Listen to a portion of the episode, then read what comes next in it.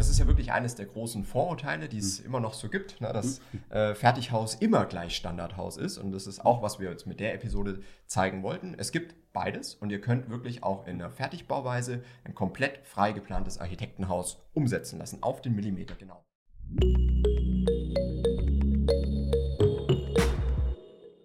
Hallo und herzlich willkommen zu einer neuen Ausgabe von Hausbautipps. Hallo. Heute wieder mit Tobi und mir. Und wir sprechen heute über eine wichtige Frage, die man sich häufig so am Anfang stellt, nämlich: Gehe ich auf eine individuelle Planung oder nehme ich eines der Standardhäuser, die so am Markt angeboten werden von vielen Fertighausanbietern? Und ähm, ich glaube, gerade am Anfang ist es schon super wichtig, sich diese Frage wirklich zu stellen. Und dafür gibt es ja sehr viele Faktoren, die dafür eine Rolle spielen, ob das eine oder das andere ein bisschen besser passt. Genau. Also wir klären heute die Frage Standardplanung oder Standardhaus oder freie Planung. Genau, richtig. Ja. Und ich würde mal anfangen mit dem Thema, na, so im Musterhaus gibt es immer so dieses Ding, dass äh, euch erzählt wird, dass jede Firma frei planen kann. Mhm. Und was die meisten damit aber meinen ist, dass man ein Standardhaus hernimmt und dann noch ein paar Innenwände verschieben kann oder ähnliches oder Fenster ein bisschen verschieben kann. Das ist aber nicht das, was wirklich eine freie Planung am Ende des Tages ausmacht und manchmal dieser Umfang, den ihr ändern könnt, auch wirklich sehr, sehr eng ist. Also da muss man dann wirklich drauf schauen, was ist denn wirklich änderbar? Mhm. Und da gibt es wirklich Anbieter, die das Ganze, ja schon, ihr seid zwar in der Standardplanung, ihr könnt aber schon relativ viel ändern am Haus. Was dann wieder ganz gut ist, wenn ihr es dann wirklich aufs Grundstück anpassen möchtet. Auf der anderen Seite gibt es Anbieter, und das sind leider die Mehrheit, das ist leider die Mehrheit der Anbieter, die das Ganze so ein bisschen strikter sehen und sagen, das ist das Standardhaus und in dem müsst ihr euch bewegen. Genau, also es gibt im Grunde so drei Typen. Es gibt einmal, die wirklich in keinster Weise von dem Grundriss abweichen können, aber vielleicht dann mhm. im Außenbereich noch einen Erker dran setzen oder maximal die Dachneigung anpassen. Dann gibt es welche, die sagen, okay, ihr könnt die Innenwände verschieben und die Fenster verschieben, also alles, was jetzt statisch keine Rolle spielt, ne, damit halt das wieder standardmäßig durch die Produktion laufen kann. Und dann gibt es eben, das finde ich so, ist die beste Kategorie, das sind halt die Anbieter, die zwar auch Standardhäuser im Katalog haben und dadurch auch mal einen Preis nennen können, damit man überhaupt mal sieht, wo landet man ungefähr, mhm. die dann aber wirklich frei planen können. Das heißt, wo man dann wirklich sagt, wir gehen jetzt mal auf die Bedürfnisse und die Wünsche der Bauherren ein. Ähm, ne, es muss jetzt gar nicht darum gehen, dass es jetzt immer dann ein Hanglagegrundstück ist oder eine schwierige Lage oder im Außenbereich oder sonst irgendwas, sondern einfach, wenn es dann heißt, okay, wir haben, wollen drei oder vier Kinderzimmer und Büro brauchen wir auch noch im Erdgeschoss oder, ne, also jedes Mal, wenn wirklich individuelle Bedürfnisse da sind, dass sich dann jemand kümmert und sagt, wir planen so komplett frei, wie es geht. Ne, muss man allerdings ja. sagen, das sind also so siebzig Prozent aller Fertighausanbieter, die es da draußen gibt, gehören in die Kategorie eins oder zwei und man ja. muss schon Glück haben, auf die dreißig Prozent zu treffen, die dann wirklich frei planen, weil versprechen tun das am Anfang erstmal alle. Genau, und das ist das Schwierige oder dieser Trugschluss im Musterhaus, ne, dass es halt erstmal heißt, weil es wieder jeder hören will, dass wirklich frei geplant werden kann. Aber das, ja, ist, da ist man ziemlich schnell an dem Limit, was wirklich möglich ist an Änderungen. Und der allerteuerste Fehler, den man machen kann oder der teuerste Satz, den ihr im Musterhaus hören könnt, ist, das klären wir später mit dem Architekten, jetzt erstmal unterschreiben.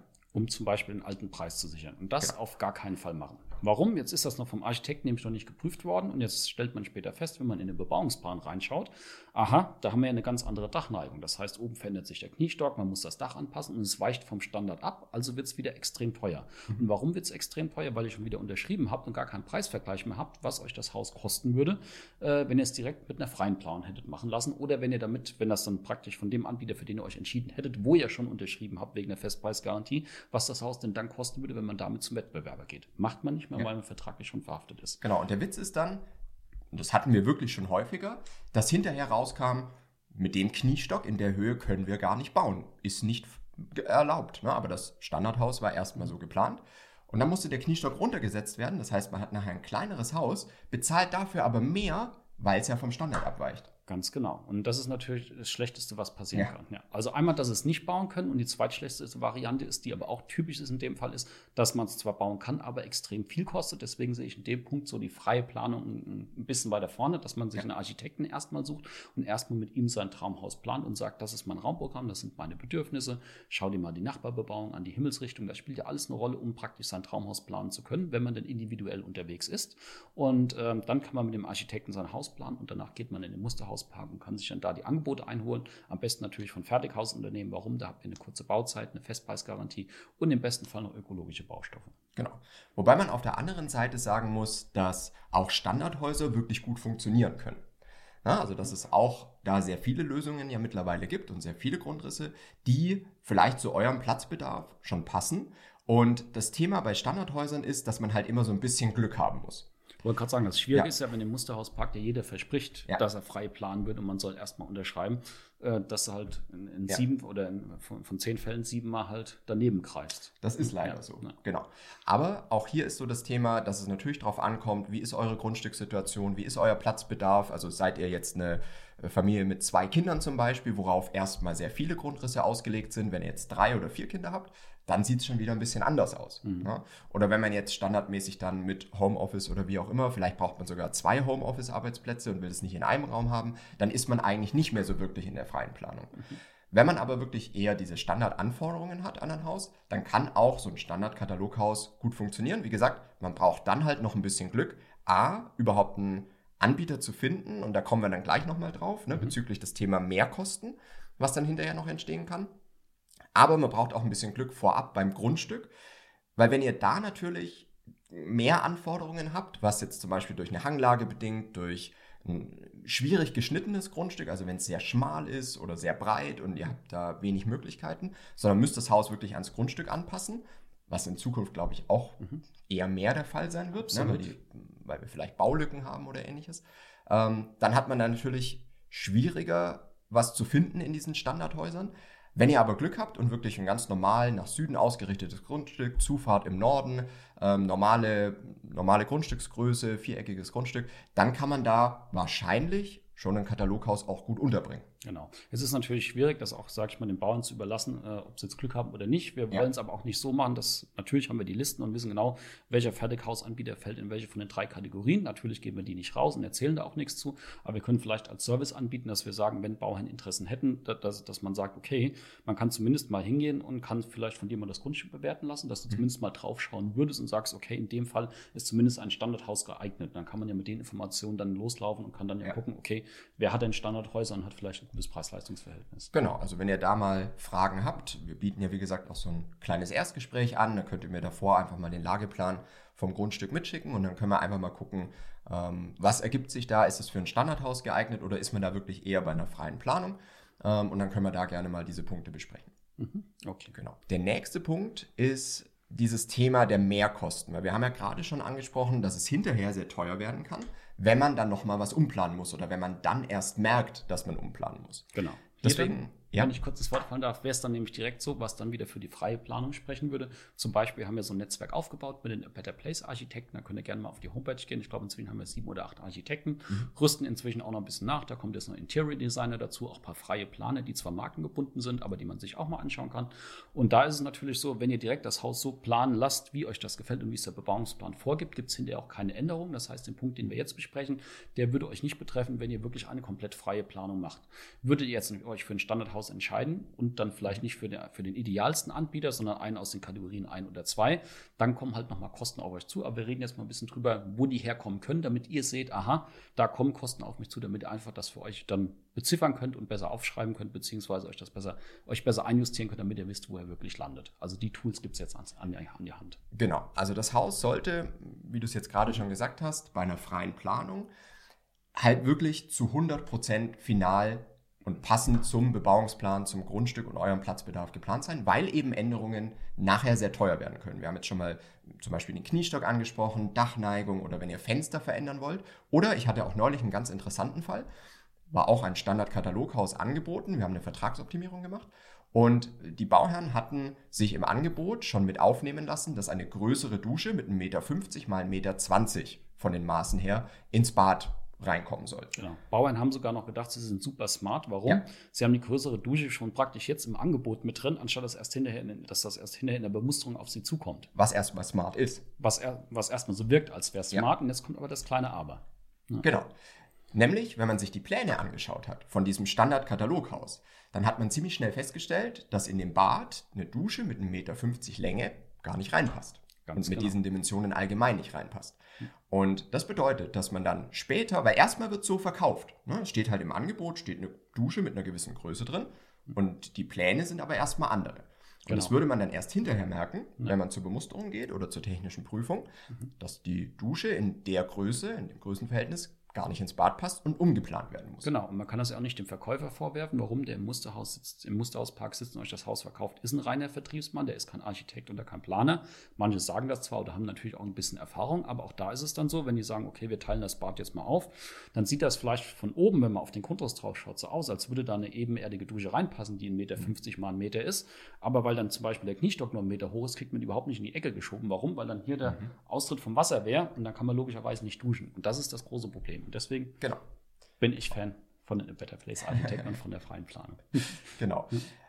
Wie gesagt, man muss immer schauen, in welcher, und das ist eigentlich der wichtige mhm. Tipp hier, wenn ihr euch für einen Anbieter entscheidet, der ein Standardkataloghaus anbietet und ihr habt euch für so ein Haus entschieden, dann schaut wirklich immer, welche Möglichkeiten der Umplanung habe ich denn? Weil da gibt es wirklich viele Firmen, die, wie gesagt, sehr strikt sind und wo dann jede Umplanung nochmal wirklich sehr viel Geld kostet.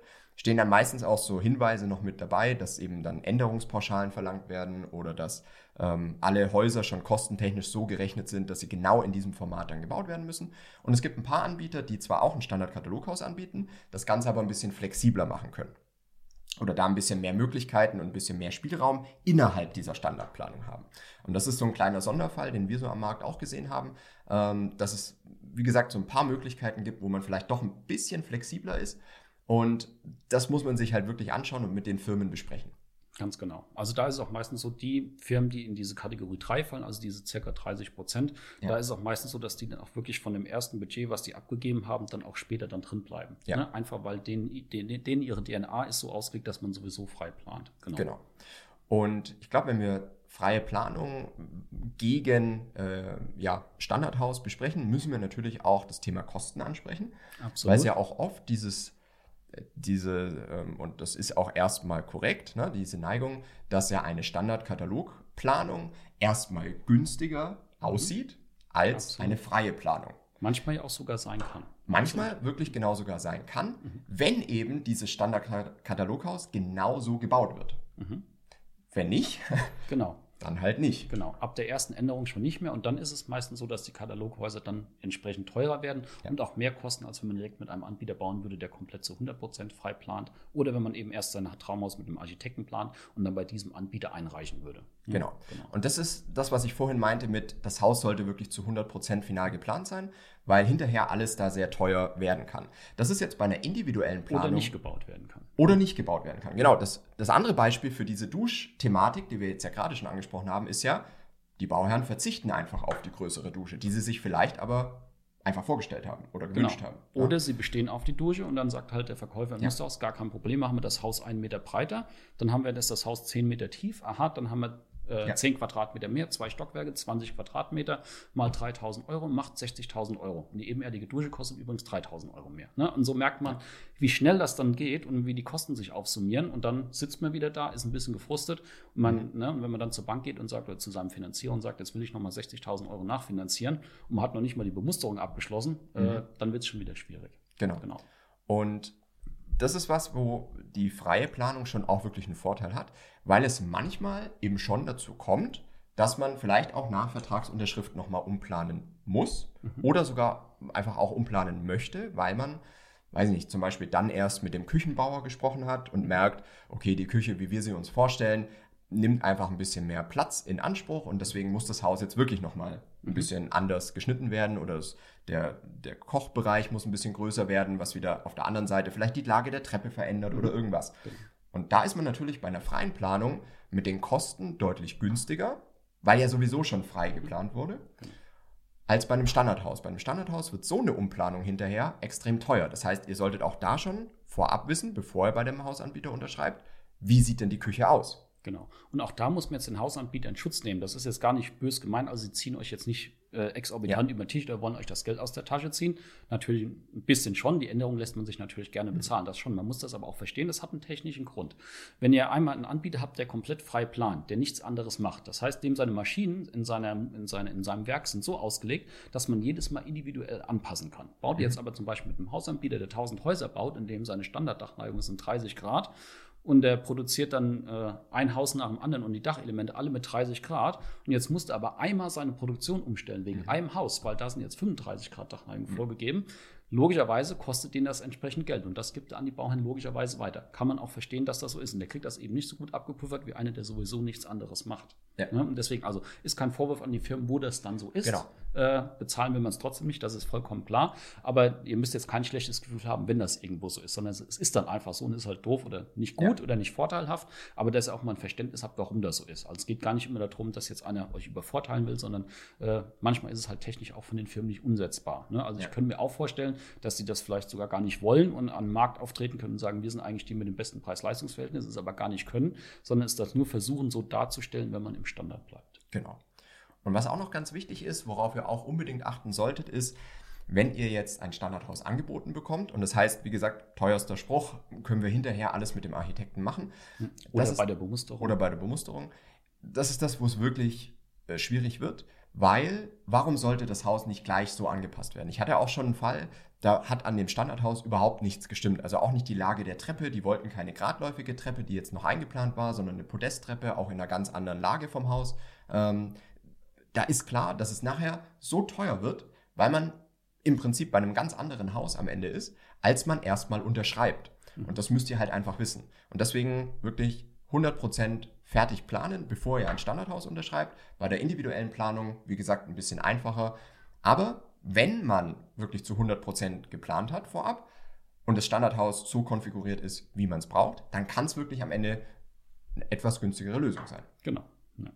Genau. Das Thema Baubegleitung finde ich auch noch wichtig, weil mhm. man könnte ja schnell das Gefühl bekommen, dass man jetzt bei einem Standardhaus, ne, dass da mhm. die Firmen so eingespielt sind, dass man sich da eigentlich Rohbaukontrolle, Hausabnahme mhm. und sowas sparen kann, was aber nicht so der wirklich der Fall ist, wie wir auch auf Baustellen Genau. ständig mitbekommen. Genau, also da ist ja so, mein Team und ich, wir fahren fast täglich raus und da ist es eigentlich so, dass die Qualität von denen, die, die jetzt komplett hundert Prozent frei planen, ein bisschen höher ist als bei den Standardhäusern. Warum? Dadurch, dass die Firma erstmal die Standardhäuser baut und anbietet, standardisierte Prozesse hat, fangen die natürlich an und checken nach Kennzahlen, wo können wir irgendwas optimieren. Mhm. Und dann ist es so, also ich glaube neunundneunzig Prozent der Branche, also ich kenne einen Hausanbieter, der wirklich die Häuser nur mit einer eigenen Richtung, mit eigenen Richtkolonnen aufbaut und die anderen vergeben das alles an Subunternehmer. Und es gibt zum Beispiel Aufbaukolonnen da draußen, ähm, die bauen in der eine Woche bauen die für Anbieter A ein Haus auf, dann die Woche danach oder zwei Wochen später für Anbieter B, dann für Anbieter C, dann für Anbieter D. Dann kommt vielleicht nochmal Anbieter B und dann kommt, an, dann kommt Anbieter E. Ne? Also, ja. so, also da kann sich überhaupt kein Know-how ansammeln. Also gerade was das Thema so äh, Abdichtungsarbeiten geht, ne? Und Energieeinsparverordnung, das spielt ja eine immer größere Rolle. Ja. Und die können überhaupt nicht das Know-how aufbauen, wie jetzt eine eigene hauseigene Richtkolonne, die halt immer hingeht und praktisch immer nur das eine Produkt baut. Ne? Und das ist auch super schwierig. Das hatten wir früher im Zuge der Vertragsoptimierung immer allen Bauern als Tipp mitgegeben, haben gesagt, wisst ihr was, wenn ihr den Werkvertrag oder den Verbraucherbauvertrag bei der Hausbaufirma unterschreibt, besteht drauf, dass eine hauseigene Richtkolonne kommt, die euer Haus aufbaut, weil dann die Qualität ein bisschen höher ist. Das macht aber keine von den Firmen mit. Also auch mhm. das ist jetzt ein schöner Tipp und nice to know, aber äh, das braucht ihr gar nicht probieren, auch wenn ihr bei uns die Vertragsoptimierung bucht und wir euch das dann mitgeben. Oder wenn ihr das versuchen solltet, selbst zu machen, mit der Firma zu verhandeln, die Chancen sind fast null. Also ihr habt so gut wie keine Chance, im Vertrag festzulegen, dass eine hauseigene Richtkolonne kommt. Und äh, warum ist das so? Weil die eigenen Richtkolonnen, logischerweise, wenn die da schon zehn, zwanzig, dreißig Jahre arbeiten, die haben eine ganz andere Lohn- und Gehaltsstruktur, mhm. als wenn das jetzt ein Subunternehmer ist, der aus einem unserer äh, Nachbarländer kommt und dann vielleicht das Ganze günstiger anbieten kann. Und äh, auch die können arbeiten, auch die sind fleißig und auch die haben technisches Know-how, gar ja. keine Frage. Das Problem ist aber, dass die immer rotieren. Ja? Es wird dann natürlich immer gesagt, ja, die arbeiten ausschließlich für uns, aber das Gegenteil ist ja. der Fall. Also es gibt...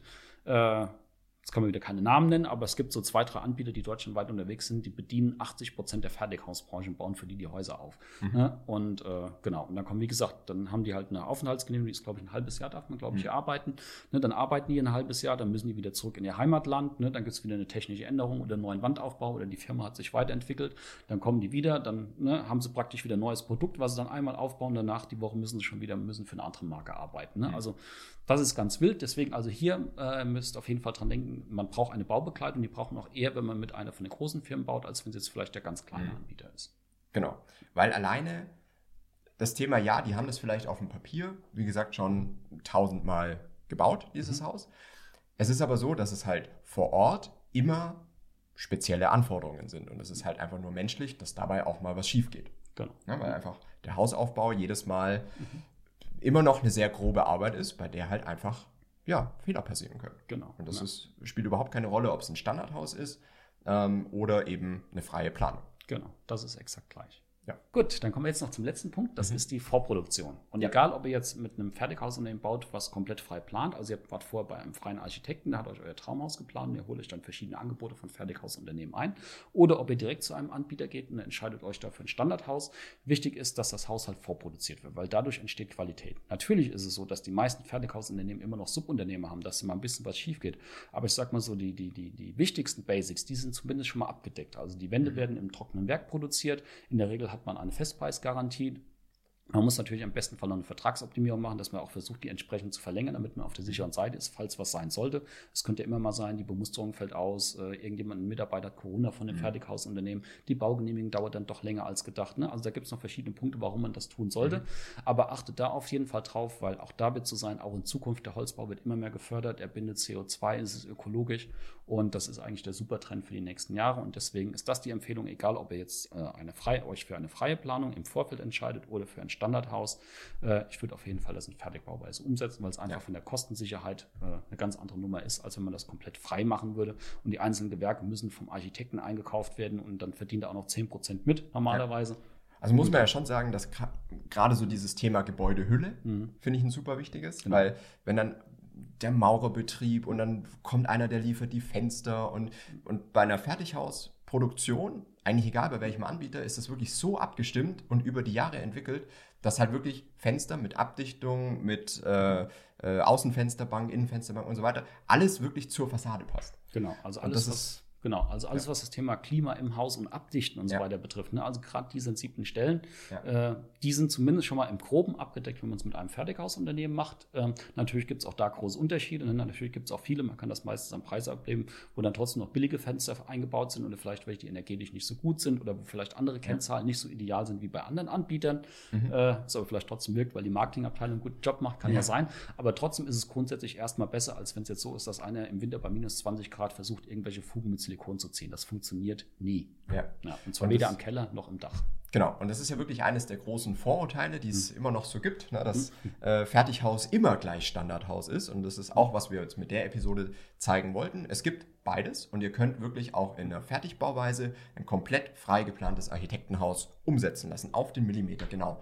Und das ist genau das, was, glaube ich, wirklich so die Stärke auch ist, ne? Weil man halt wirklich beide Möglichkeiten nutzen kann und je nachdem, was ihr halt braucht für eure Anforderungen, euren Platzbedarf, euer Grundstück, könnt ihr wirklich entscheiden, gehe ich eher den Weg zu einer Standardplanung, die wirklich auch funktionieren kann, wenn man eben gewisse Dinge beachtet und eine richtige Firma dafür hat. Eignen sich, wie gesagt, auch wieder nicht alle dafür, was eigentlich paradox ist, weil ja Fertighäuser eigentlich genau dieses Kataloghaus-Image haben, ne? Aber wie gesagt, einige eignen sich auch für die Standardhäuser, ein bisschen mehr als andere. Und andere eignen sich für die freie Planung ein bisschen mehr. Du hast es vorher mit diesen Kategorien eigentlich mhm. ganz schön eingeteilt. Danach kann man wirklich gehen. Und ähm, das sind die wichtigen Punkte, auf die man da achten kann. Genau. Also ihr seht, also freie Planung oder Standardhaus ist, glaube ich, fünf zu fünf ausgegangen. Ja. Äh, am Ende müsst ihr für, für, für euch entscheiden, welcher Weg der für euch beste ist und dabei ganz viel Erfolg und toi toi toi. Und wie gesagt, wir unterstützen euch gerne. Und wenn es so wäre, dass ihr ein Grundstück habt, schickt gerne einen Lageplan zu. Wir können mal draufschauen, können euch zumindest eine grobe Richtung geben, ob man eher mit einem Standardhaus vorgehen sollte oder vielleicht direkt mit einer freien Planung startet. Genau. Bis zum nächsten Mal. Bis nächstes Mal. Ciao.